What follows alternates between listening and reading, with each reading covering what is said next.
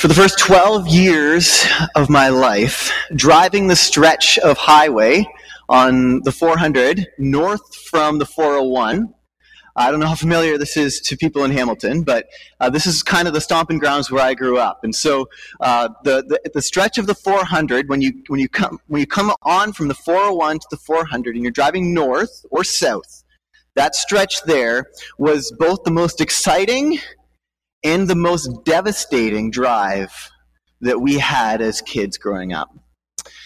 And this was because this was a stretch of highway that passed by uh, the promised land. The place where roller coasters were sky high and fake mountains called to our names, and, and our parents would not buy us the tickets. I grew up 15 minutes away from Canada's Wonderland, and it took us 12 and a half years to actually get there. And each time we passed by on the highway, our eyes were peeled for roller coaster sightings. Can we see the Dragonfire in action? Or the drop zone going down? We knew there was more to life than what we were living as 10 11 12 year olds and wonderland what, what was what was taking place within those fences was it. It was it was the place with water slides roller coasters and we even heard they had funnel cakes. It looked like paradise. And then one day we got the golden tickets. And i think they actually were golden like this was before the days where you printed off tickets on crummy computer paper and you actually had to get printed tickets to things. Like I, I think that we lose something when we don't actually we don't have a, a nice ticket to go to a sporting game or, or, or Wonderland. We get this piece of computer paper with a barcode. The golden tickets were there. It was the real deal. This was it. We had gained the power to a perfect, fulfilled life. Now, it was an amazing day, but it did not fulfill the sky high expectations that we'd placed on it. Have you ever experienced this? Something in your life that you had sky high expectations for. Something that would finally make you happy. Something that if you got this, you would finally arrive. And then after you figured out it doesn't deliver. See, the disciples thought they had the golden ticket. Jesus was the one who was going to save Israel. He was going to get them into their wonderland. How was he going to do it, though? That was the question. Because here's the thing that Jesus was their hope. He, it, them placing all of their, their chips in his corner was the right move. Jesus is the golden ticket. He was their Rocky Balboa who does win the fight. But the way of life, the way that Jesus comes into this rule, the way that he calls us to follow him, this is where the disciples were off. And so this morning, as we look at the value, a core value in our church of active discipleship, we're going to see that this is the key to life. Discipleship is the key to living a fulfilled, satisfied, happy life but it doesn't always look the way we think it does. And so this morning we're going to talk about the meaning of discipleship, the heart of discipleship, and the grace of discipleship. The meaning of discipleship, the heart of discipleship, and the grace. So, first, the meaning. What does it mean to be a disciple? Because disciple is a very churchy word. We don't often use this word in our conversations in day to day life. And, and so it, it becomes kind of hard to, to wrap our heads around what Jesus is actually inviting us into. What does it mean to be one of his disciples? We have to think at the time that Jesus was living, the most common relationship uh, of discipleship was between a rabbi and a disciple. And that's exactly what Jesus was. Jesus was a rabbi, and a rabbi is a teacher of God's word. Okay? The, the, the kind, kind of like um, a really smart pastor. So rabbis were. They, they spent their days studying God's word, le- learning how to interpret it, and then they lived it out. And they had people who were dedicated to following them, learning from them the ways that they had learned to interpret God's word and apply it to their lives. And so each rabbi would have some equally gifted, equally smart, equally thoughtful people following them and learning from them how they did things. Now you can think about ways that we do this in our in our culture, right? You, think of one of the most common ways is, a, as a teacher to student relationship, right? You sit in class and you open up a textbook and you learn about something, and then and then you apply it to your job or to your life. But Jewish culture did it a little bit differently. Being a disciple is almost like a step further than being a student. Because disciples didn't just go to class for six hours a day and go home. Disciples followed the rabbi. They ate with him. They drank with him. They lived with him. They did everything with the rabbi. If you think back to stories in the Gospels in the beginning when Jesus calls his first disciples, he doesn't just, he doesn't say, listen to me or learn from me. He says, follow me, which literally meant to, to follow him, to, to go where he goes. They gave up their jobs, not for a semester, not for a night class, but for their lives. Years of dedication. And why was this important? Because I think the Jews, they understood something about how we learn that we sometimes miss. Is that we don't just learn by hearing something and doing it. That sounds kind of funny sitting in a room when we're doing exactly that, doesn't it?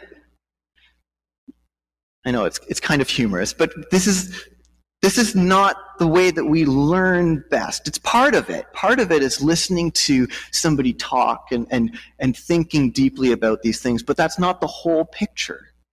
Okay? We actually need something more than this. We need not just to hear something and do it, we need someone to copy. And this is where YouTube is the best gift given to us ever, especially if you're a brand new homeowner. Because I have absolutely no clue how to do any electrical or plumbing, but someone on YouTube does. And I can go and pull up a video on how to wire a new light fixture and watch someone step by step do it. Right? I can pause the video. I can back it up 30 seconds for the 15th time in a row. This is how we learn. We learn by hearing information, but not just information. We need somebody to imitate. Jesus actually says this in this passage this morning. Did you catch this? He says, I am giving you an example.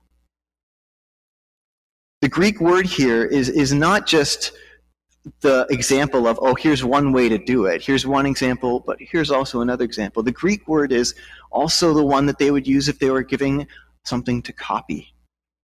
I, Jesus, in other words, Jesus is saying, I am giving you something to copy. Do this. This is what's so different about Christianity. See, God, God didn't just give us a book filled with information, He gave us a person Jesus Christ, the image of God, the perfect image of God, who we can look to as, as how did he live, and we can imitate the things that he did, the way that he cared for people, the way that he talked to people. Our core value this morning shows a little bit about uh, how this, this happens for us today. It says this we expect every member of the church to be actively committed to being shaped by Scripture and prayer, engaging with the community of believers and participating in the church's ministry to make more disciples of Jesus in the world. See, there's certain things that we do as Christians that help us to imitate Jesus. And two things that were highlighted in this core value were scripture and prayer. Right? We're doing that this morning. we we we spend time in prayer. We spend time reading and studying Scripture. And someone I was reading this week kind of gives us a, a, the reason why this is important. is because these two things, when paired together, reading scripture, studying scripture, and prayer, is the way that we have conversation with God. He said this that in reading the Bible, God speaks to us. And then in prayer, we continue that conversation. And so, day in, day out, devoting ourselves to reading scripture and prayer, we, we continue this conversation with God, and God actually moves into our hearts and starts making us more like Him. Think about how much it took for the disciples to imitate Jesus. They were around him all the time. It makes sense that we have to devote ourselves to active discipleship, day in, day out. Right? Being committed as a body of believers to this, helping each other, praying for one another. This is not an easy thing to do. The disciples were around Jesus for a while and they still had no clue what he was about by this time.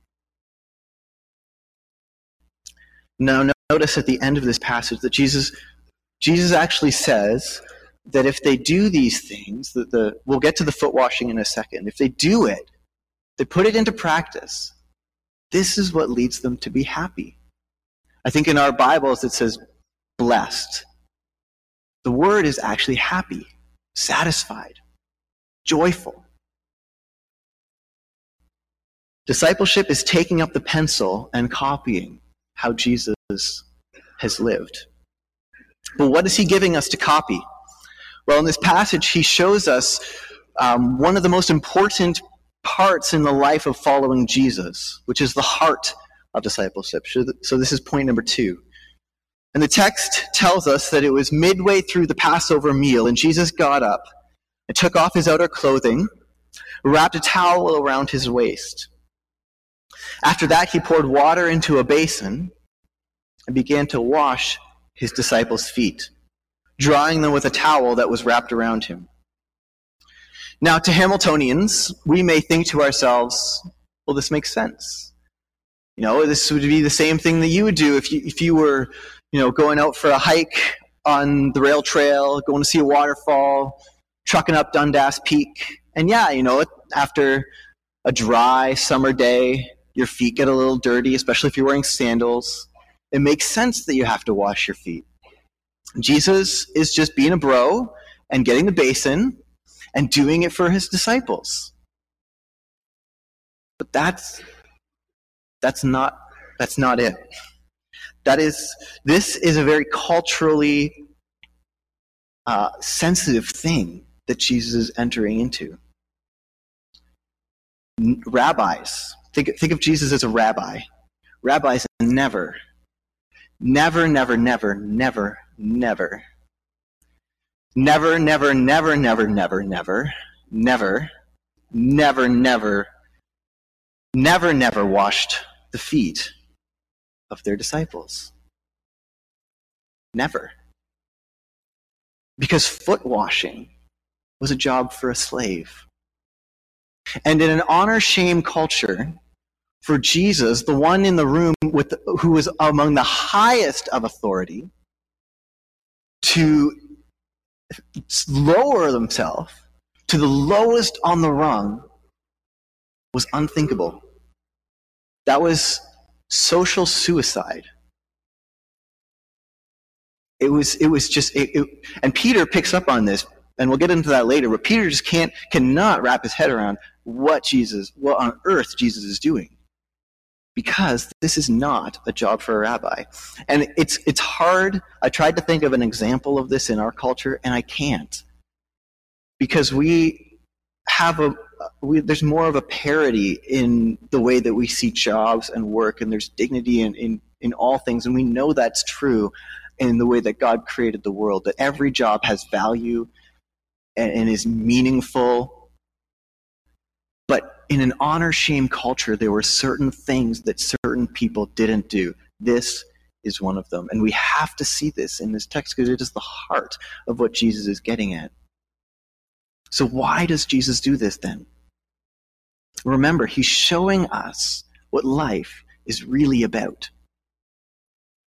He's giving us an example, a thing to copy. to his disciples and ultimately to us. He's showing us the call to servanthood, actually, by physically becoming a servant. It, it, he took the role of a servant here and washed his disciples' feet.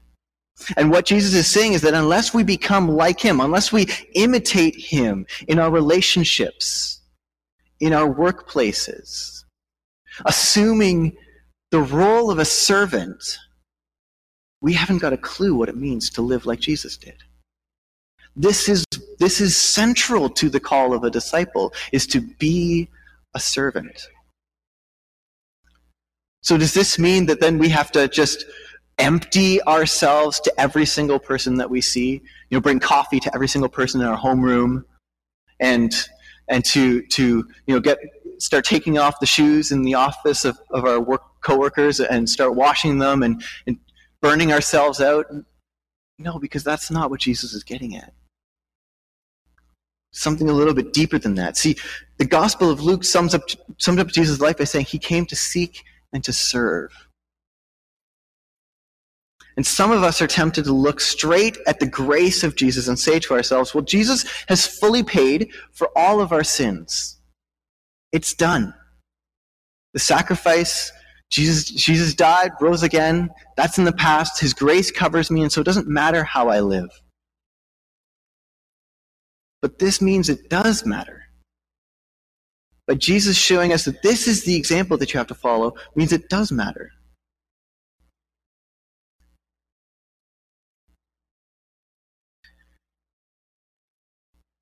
This is so countercultural. You see, in our culture, the more power that a person gets, the higher up on a social ladder that they climb, the more that you are served and the less you serve. This is almost a general straight across rule if you think about it. The harder you work, the more authority you're given, the less you have to serve, the less you have to take orders from people, and the more that you have to get to order people around. We are actually told tremendously to work hard so that we don't have to assume the role of a servant. But Jesus is telling us the opposite right before Jesus washes his disciples' feet, the text tells us that, that Jesus had all power. The, he, the, all the power was given to him in all the world. And that's the moment that he assumes the role of a servant. Andy Crouch points something out to us that I think is really important for us to recognize. Because there's a play at power here that's going on. Andy Crouch says, something is warped in the grain of the universe. Something is off. We are bent in the direction of exploitation, privilege, and safety. Such is the power of the lies that have insinuated themselves into the human story from the beginning. And what Andy Crouch is saying is that while Jesus, at the moment of his power, went servant with it, we actually go the opposite direction. At the moment of power, we bear hug it. We take it. And we hold it tight.